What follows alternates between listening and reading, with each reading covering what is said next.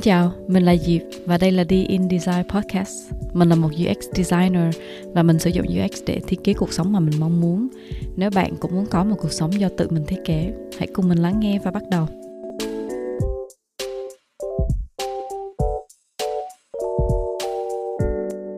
Hello, hello. Um, xin chào các bạn đã quay trở lại với The In Design Podcast. Ở tập trước, chúng ta vừa cùng nhau thảo luận về những sự lựa chọn trong cuộc sống từ những quyết định nhỏ đến các quyết định lớn thông qua việc tìm hiểu ý nghĩa của câu nói Hard choices, easy life, easy choices, hard life. Lựa chọn khó thì dẫn tới cuộc sống nhẹ nhàng và những lựa chọn dễ dàng thì thường dẫn đến một cuộc sống khó khăn. Uhm, chúng ta cũng đã nhìn thấy được rằng hầu hết cuộc sống và tương lai của chúng ta thì thường là kết quả của cả một chuỗi những cái quyết định nhỏ qua một thời gian dài tích lũy thành Ừ, thay vì là một cái quyết định lớn tại một cái thời điểm duy nhất và mang tính cách mạng hoặc là thay đổi hoàn toàn cục diện của cái cuộc sống của mình ha.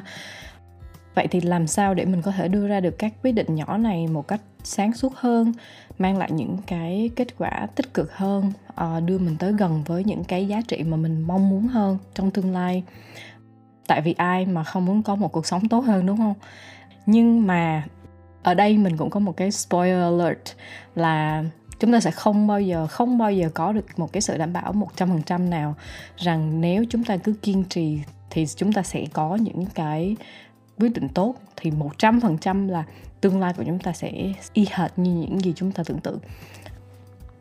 Tại vì còn rất là nhiều các yếu tố khác liên quan tới nó nữa. Và uh, thực ra thì hiện tại mình cũng đang ở một cái vị trí mà trước đây mình chưa bao giờ chưa bao giờ mình nghĩ là mình sẽ ở đây. Ừ, tức là một cái cái dự định mà mình có cho cái tương lai của mình á những năm về trước thì nó hoàn toàn khác với những gì mà mình đang có ở hiện tại.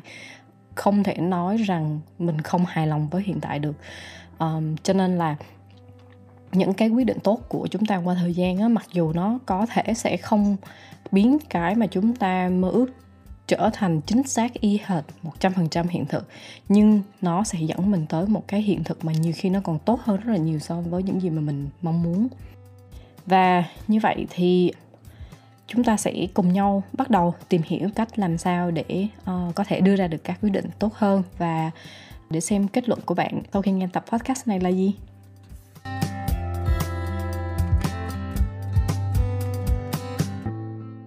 Thứ nhất để có thể đưa ra được một quyết định tốt hơn thì thì chúng ta phải hiểu được bản chất của việc đưa ra quyết định là gì.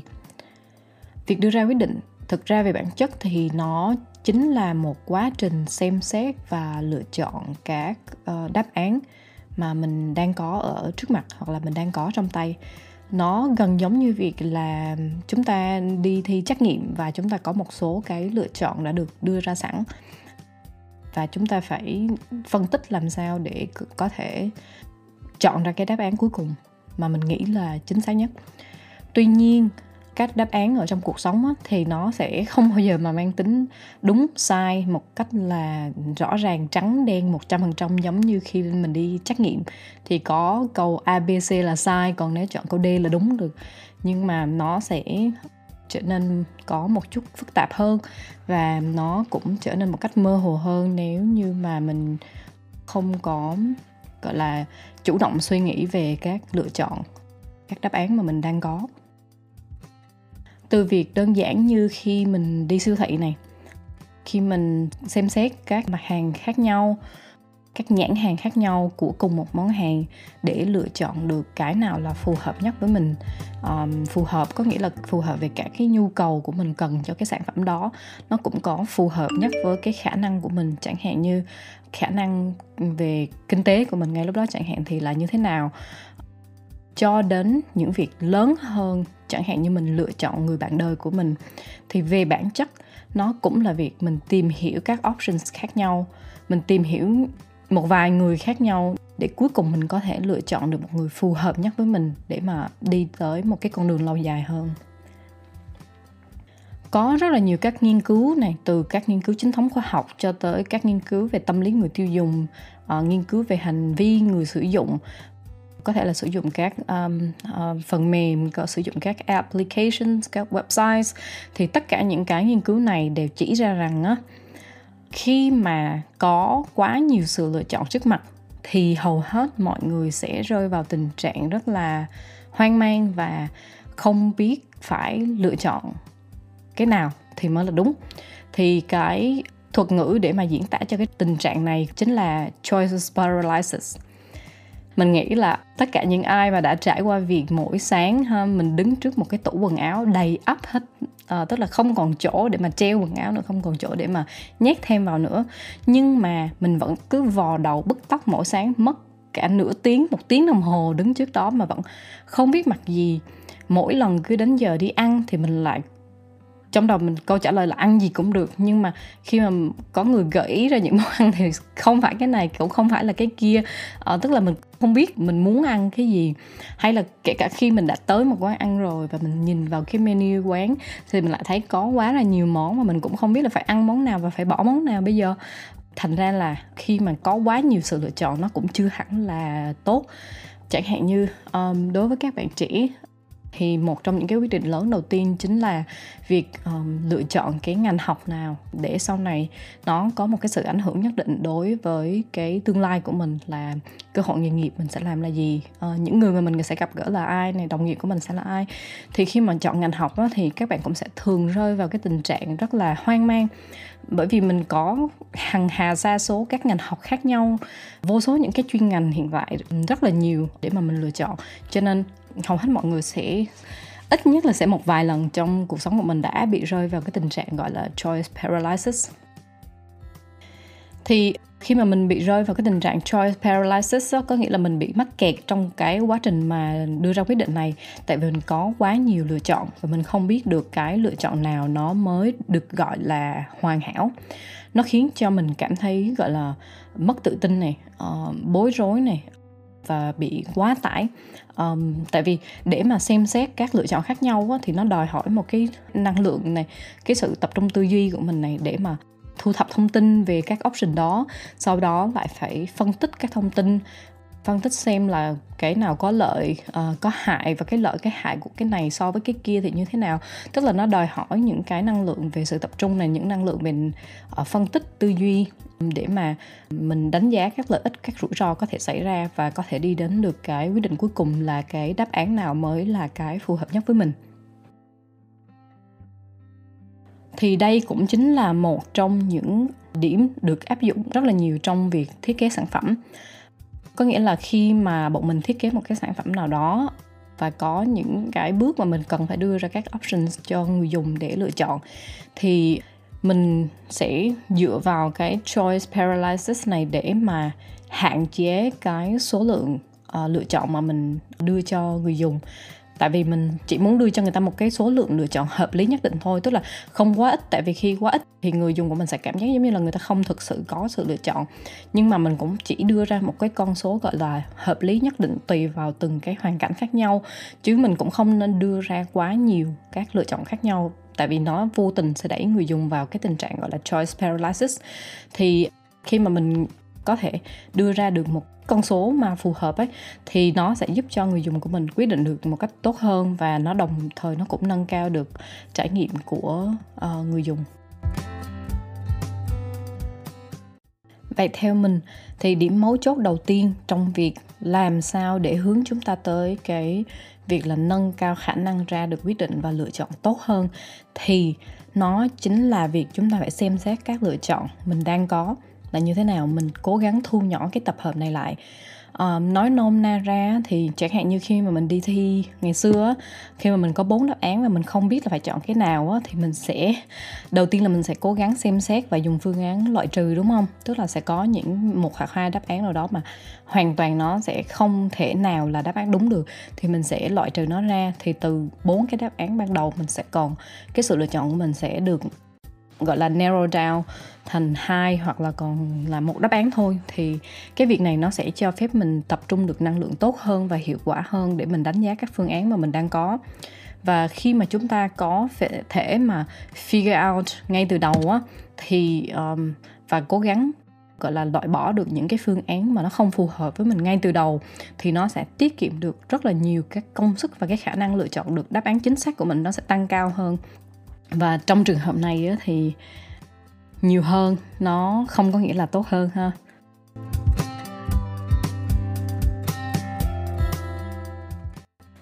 Điểm thứ hai trong cái việc làm sao để đưa ra quyết định tốt hơn nó có liên quan tới cảm xúc của cá nhân mình. Thì um, cảm xúc á, thì nó là một phần không thể nào thiếu trong quá trình mà mình định hướng và mình đưa ra quyết định được và cái việc là suy nghĩ logic cùng với cái cảm xúc của mình là hai thứ không thể thiếu. Tức là mình không thể nào mà thiếu một trong hai trong cái quá trình mà đưa ra quyết định được tại vì khi mà mình không có cảm xúc á, thì mình cũng sẽ uh, về bản chất thì con người cũng sẽ mất đi cái khả năng mà ra quyết định. Tại vì sao? Tại vì um, suy cho cùng thì uh, những cái lựa chọn á, nó không thể nào nó chỉ có logic mà nó không có cảm xúc được. Chẳng hạn như nếu một bạn nào đó ha khi mình xem cái profile của bạn thì nó rất là tuyệt vời cái profile rất là hoàn hảo trên giấy nhìn rất là đẹp trai chẳng hạn uh, profile không có một cái điểm gì để chê hết. Nhưng mà khi mình tiếp xúc thì mình lại hoàn toàn không có một cái sự xúc cảm gì hết với người đó. Thì nó cũng không thể nào giúp cho mình lựa chọn người đó làm bạn đời của mình được. Hoặc là một cái công việc đang cực kỳ cực kỳ hot ha nó có rất là nhiều cơ hội để phát triển nó có nhiều tiềm năng nhưng bạn lại hoàn toàn không không muốn làm cái công việc đó, không thể tưởng tượng được là mình sẽ làm cái công việc đó, thì nó cũng không phải là một cái lựa chọn đúng cho bạn được. Cho nên cái việc cảm xúc nó là một phần không thể nào thiếu trong cái quá trình mà đưa ra quyết định. Tuy nhiên, ông bà mình cũng có nói rất là nhiều rồi, tức là giận quá thì mất khôn không chỉ là khi mà giận quá đâu, mà mình nghĩ là ngay cả khi ở một cái trạng thái là vui quá chẳng hạn, vui mừng tột độ, thì nó cũng không phải là một cái trạng thái gọi là hoàn hảo để mình đưa ra quyết định. Tại vì khi mà chúng ta ở trong cái trạng thái bị kích động đi, có thể là giận dữ quá mức hoặc là ở cái thái cực, ở cái đầu bên kia của cái cái khung này á, cái cái scale này á, thì nó còn là vui mừng quá sức thì nó đều không phải là cái trạng thái mà hoàn hảo nhất. Tại vì ở những cái trạng thái mà kích động như vậy á, thì mình đang bị chịu ảnh hưởng rất là nhiều của các hormone chẳng hạn như là cortisol hoặc là adrenaline. Thì những cái hormone này nó sẽ khiến cho mình á, chấp nhận rủi ro cao hơn so với mức bình thường hoặc cũng có thể là làm giảm cái khả năng chấp nhận rủi ro của mình. À, có nghĩa là nó sẽ thay đổi cái khả năng mà mình đưa ra các lựa chọn uh, ngay tại cái thời điểm đó. Đây thực ra cũng chính là một điểm yếu của mình. Tại vì mình đã có rất rất là nhiều lần đã có vô số lần làm những việc lúc mình mình nóng giận á mà tới khi mà cơn giận nó đi qua rồi thì khi mà mình nghĩ lại mình đều có chút cảm thấy rất là tiếc nuối. Có những thứ mình mình đã làm rồi có những thứ mình đã nói ra rồi mà mình cảm giác là mình ước gì mình có thể thu hồi nó lại. Mình nhớ là có một lần mình ngồi ăn cơm chung mâm với một người anh họ. Thì um, trong cái câu chuyện mà qua lại ở trên bàn ăn á mình cũng không có nhớ rõ cụ thể là lúc đó mình đang nói về câu chuyện gì. Nhưng mà mình chỉ nhớ thoang thoáng là đang bàn bạc gì đó về cái việc là uh, nấu ăn ngon hay là dở. Thì người anh họ đó có có nói một câu là như thế này má mi á, là chỉ có chặt to kho mặn thôi. Thì má mi theo cái tiếng địa phương ở chỗ mình á thì có nghĩa là má của mình là mẹ của mình á um, là mợ của người anh họ của mình. Và theo ý của anh tức là nấu ăn không ngon không có sự cầu kỳ tinh tế.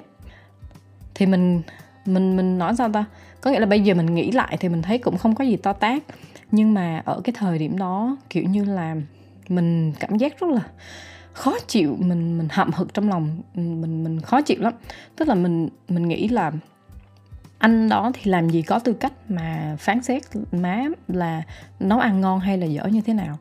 Tại vì dù ngon hay dù dở thì ít ra là má cũng lúc nào cũng làm đồ ăn này, tức là cũng nấu nướng, cũng mời mấy người tới ăn chứ đã có ai mà nấu hoặc là mời má tôi đến đến ăn đâu.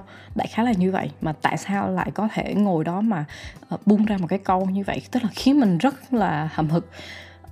Thì khi đó mình ăn hết chén cơm xong là mình mình bỏ ra về luôn. Mình không nói chuyện nữa. Mấy năm về sau mình vẫn không nói chuyện với cái người anh họ đó nữa về sau mình nghĩ lại thì câu chuyện nó chỉ có bé tí thôi, nó nó nó rất là nhỏ. Tức là nếu như mà mình không hài lòng, đúng không? Thì mình vẫn có thể từ tốn nói ra hoặc là có thể là mình không thể nói ra ngay lúc đó. Thì mình vẫn có thể, gọi là, về suy nghĩ lại rồi sau đó nói chuyện lại với với với người ta để giải tỏa được cái cái tình huống đó. Thay vì là trong lúc mình nóng giận hay là mình chỉ bỏ ngang như vậy, không không có nói chuyện nữa thì nó không cần thiết và nó khiến cho cái tình cảm anh em nó bị ảnh hưởng. Và đến tận bây giờ nó cũng không thể nào được như lúc trước. Cho tới um, vừa năm ngoái đây á, thì cũng có một cái thời điểm mà cái dự án công việc của mình lúc đó không có được như ý. Um, tất cả mọi người trong dự án này từ quản lý này từ kỹ thuật thiết kế tất cả mọi người đều giống như là đang ngồi trên chảo lửa vậy. Tại vì có một cái sự cố trong công việc mà nó làm trễ tiến độ của dự án. Thì trong một tình huống cũng hơi căng thẳng á, thì mình đã chuẩn bị một cái email trả lời lại um, team của mình với cái lời lẽ rất là chính xác gọi là lựa chọn từ ngữ một cách rất là cẩn thận để làm sao mà cho câu nói của mình nó thiệt là đanh thép. Nhằm chỉ trích. Tức là nhằm chỉ trích tất cả những chỗ sai nào mà mình có thể nhìn thấy và phải làm cho sáng tỏ là ai đã làm sai. Tức là trong đầu mình lúc đó bao vây là những cái câu câu hỏi là ai đã quyết định những cái này? Tại sao lại quyết định như thế này? Tại sao ngay từ ban đầu mình đã nói là mình phải sửa cái thiết kế chỗ này? Tại sao tới bây giờ nó vẫn chưa được sửa? Và tại sao mọi người vẫn không hiểu được là mình cần làm cái gì? Tại sao là mọi người không hiểu được rủi ro của việc này là như thế nào hết? Thì tức là có rất là nhiều cái sự tức giận ở trong đó. Và khi mà mình nhìn lại thì mình cũng phải thừa nhận là cái cái sự tức giận nó làm cho cho con người của mình lúc đó cả cũng không có không có được dễ thương ấy.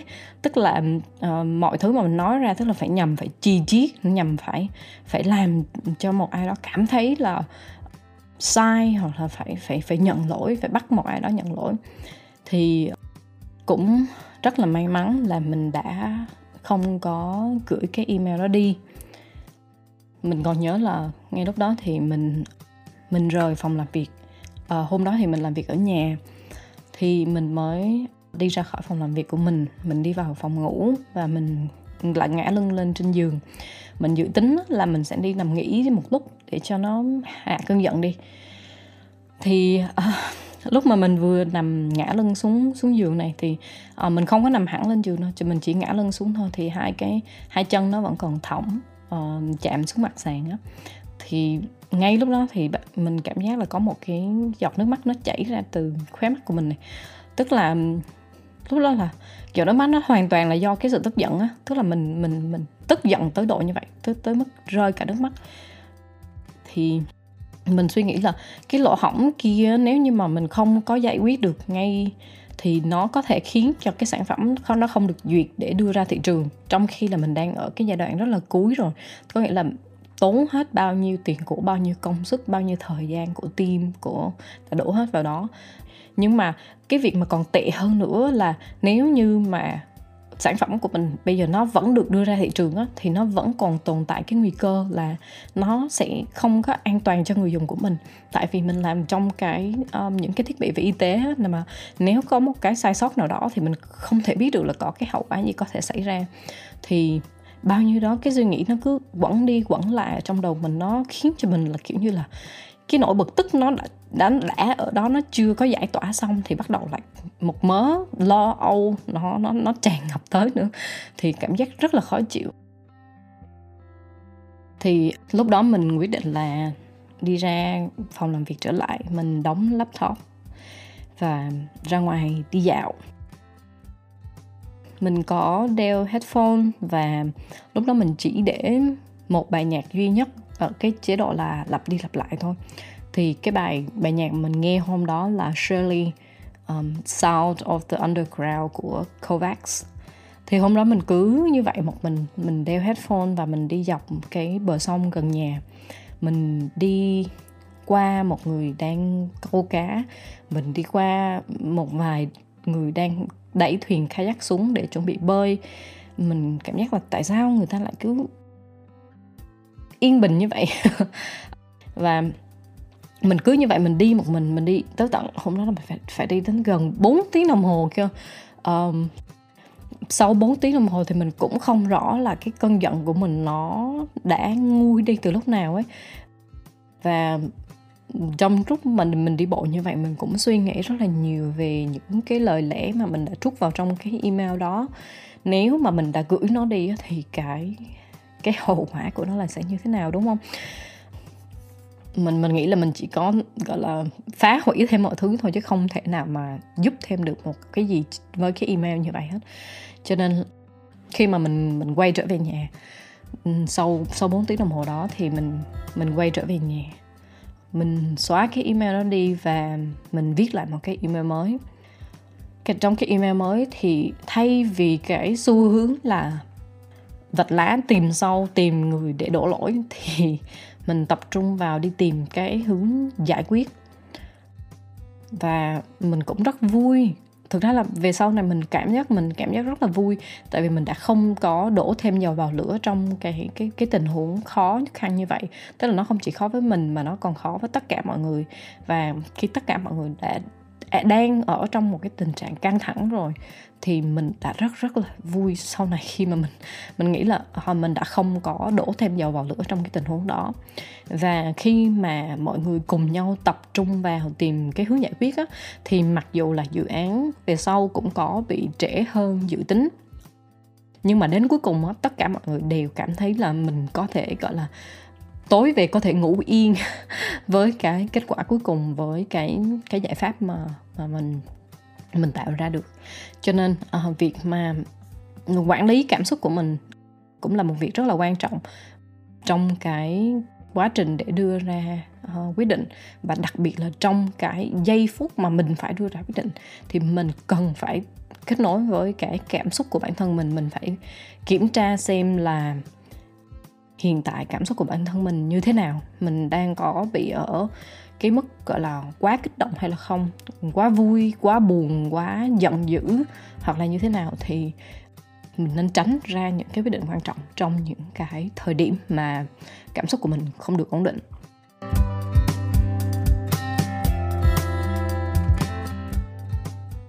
Cuối cùng thì việc mà làm sao để đưa ra quyết định tốt hơn, tức là việc phải làm quen với việc đưa ra quyết định mình cho rằng cái khả năng mà ra quyết định nó cũng giống như rất là nhiều các khả năng khác. Nó đều có thể học hỏi được và nó đều có thể luyện tập được, rèn luyện được để làm cho nó tốt hơn. Thì việc học hỏi nó sẽ luôn luôn đồng nghĩa với việc là mình sẽ mắc lỗi, mình sẽ làm sai trong cái quá trình mà mình học hỏi.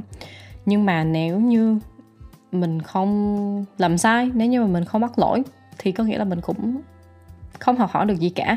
Cho nên đừng ngại sai. Khi có sai rồi mới có đúng. Có sai rồi mình học, mình sửa thì nó sẽ trở thành đúng. Một điều mình thường thấy, mình thường quan sát thấy và bình thường rất là không đồng tình chính là có rất là nhiều bạn trẻ hoặc đôi khi là các bạn cũng không còn trẻ lắm, nhưng mọi người thường trốn tránh việc ra quyết định thì việc trốn tránh này nó có thể xuất phát từ việc là các bạn không được làm quen với việc ra quyết định. Và các bạn dần trở nên thoải mái trong một cái khuôn khổ là uh, mình không không được ra quyết định. Và sau đó nó dần trở thành mình không cần phải ra quyết định. Và mình không phải chịu trách nhiệm cho việc ra quyết định.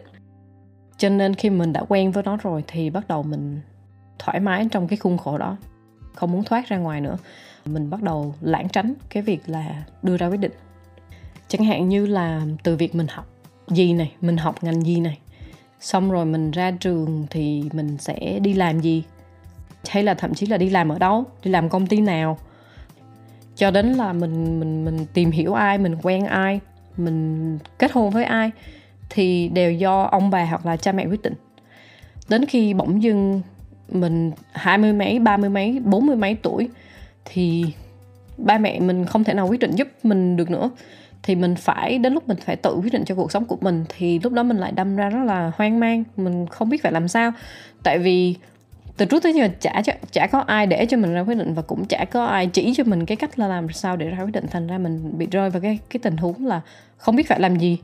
Thế là mình bắt đầu chọn bừa, gọi là chọn bừa từ chuyện to tới chuyện nhỏ mình nói như vậy không phải là chỉ nói su tại vì mình đã thấy có rất là nhiều hoặc là một vài trong số đó, thực ra là một trong những người bạn của mình từ thời còn đi học nữa. Thì tức là khi mà cái gia đình kiểu như quá khắc khe, không bao giờ để cho bạn được lựa chọn cái gì hết á, và bỗng dưng tới một lúc bạn hai mươi mấy tuổi thì bắt đầu bạn, bỗng dưng có gia đình, có có chồng, có con và bắt đầu phải có những cái quyết định cho cái gia đình nhỏ của mình.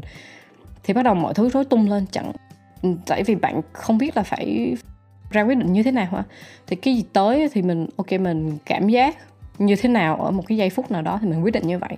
Chứ mình cũng không có gọi là tìm hiểu xem là um, đúng sai um, rủi ro hoặc là lợi ích nó như thế nào hết gọi là chọn bừa. Mình có nghe anh Hoàng uh, co-founder của GetUp nói trong một cuộc phỏng vấn như thế này là ba mẹ nào á, thì cũng mong con cái của mình hạnh phúc cả. Chỉ có điều là cái thang giá trị của ba mẹ thì nó sẽ khác với cái thang giá trị của mình. Mình rất rất là thích cái câu nói này.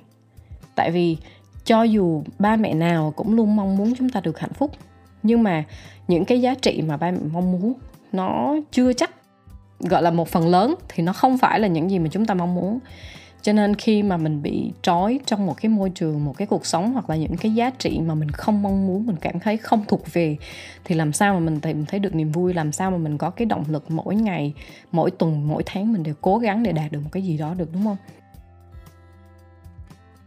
Trong suốt cái khoảng thời gian mà học sinh đó, thì ba má mình lúc nào cũng đều mong muốn và lúc nào cũng hy vọng là mình sẽ theo nghề sư phạm mình sẽ trở thành một cô giáo mà không chỉ có mình đâu cả nhà mình có bốn chị em thì trong nhà ba má mình đều mong muốn là sẽ theo nghề sư phạm cả.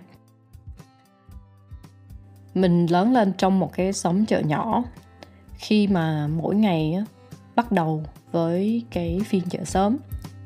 Và mỗi ngày kết thúc cũng là khi chợ tàn. 7 8 giờ tối thì đã tối hù rồi, không còn không không có người qua lại nữa.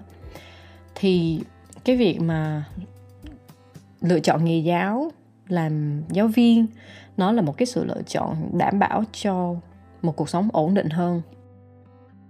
Tại vì làm giáo viên á, thì không phải lo cái chuyện là ngày mưa hay ngày nắng, hôm nay chợ đông hay là hôm nay chợ vắng. Trong cái giai đoạn mà mình lớn lên á, thì ngay trước khi nhà mình có một cái cô mượn chỗ đó làm quầy bán rau um, hễ hôm nào trời nắng á, thì phải căng bạc ra che để cho che mát để cho rau nó không có bị héo. Còn hôm nào trời mưa á, thì cũng phải làm sao lấy mấy cái tấm ni lông che chắn lại đỡ cho đỡ cho rau nó nó bị dập. Thì kể cả ba má mình á thì cũng là kiểu thời thế có việc gì á thì mình làm việc đó. Chẳng hạn như mình mình có nghe kể là đã có giai đoạn mà ba mình là uh, đạp xe đạp đi bán cà rem kia. Loại cà rem hồi xưa mà chỉ có nước pha với đường hóa học xong rồi mình làm đông lại um, đựng trong một cái thùng làm bằng kim loại kêu len ken len ken kia chứ không phải là loại mà kem uh, xa xỉ như bây giờ đâu. Cho nên trải qua những cái cái trải nghiệm như vậy thì chắc chắn mình cũng hiểu được là tại sao ba má mình lại muốn là con cái có một cái công việc chỉ cần ổn định thôi là được rồi. À, tại vì trong đầu mình bây giờ vẫn còn văng vẳng những câu mà ba má mình hay nói chẳng hạn như là ráng học cho có tấm bằng có công việc ổn định. Thì mình mình chắc chắn rằng ổn định của ba má mình có nghĩa là được đi làm ở trong nhà này được ngồi trong văn phòng này không phải đi ra ngoài kia không phải dầm mình ở ngoài trời ờ, không phải chạy mưa chạy nắng.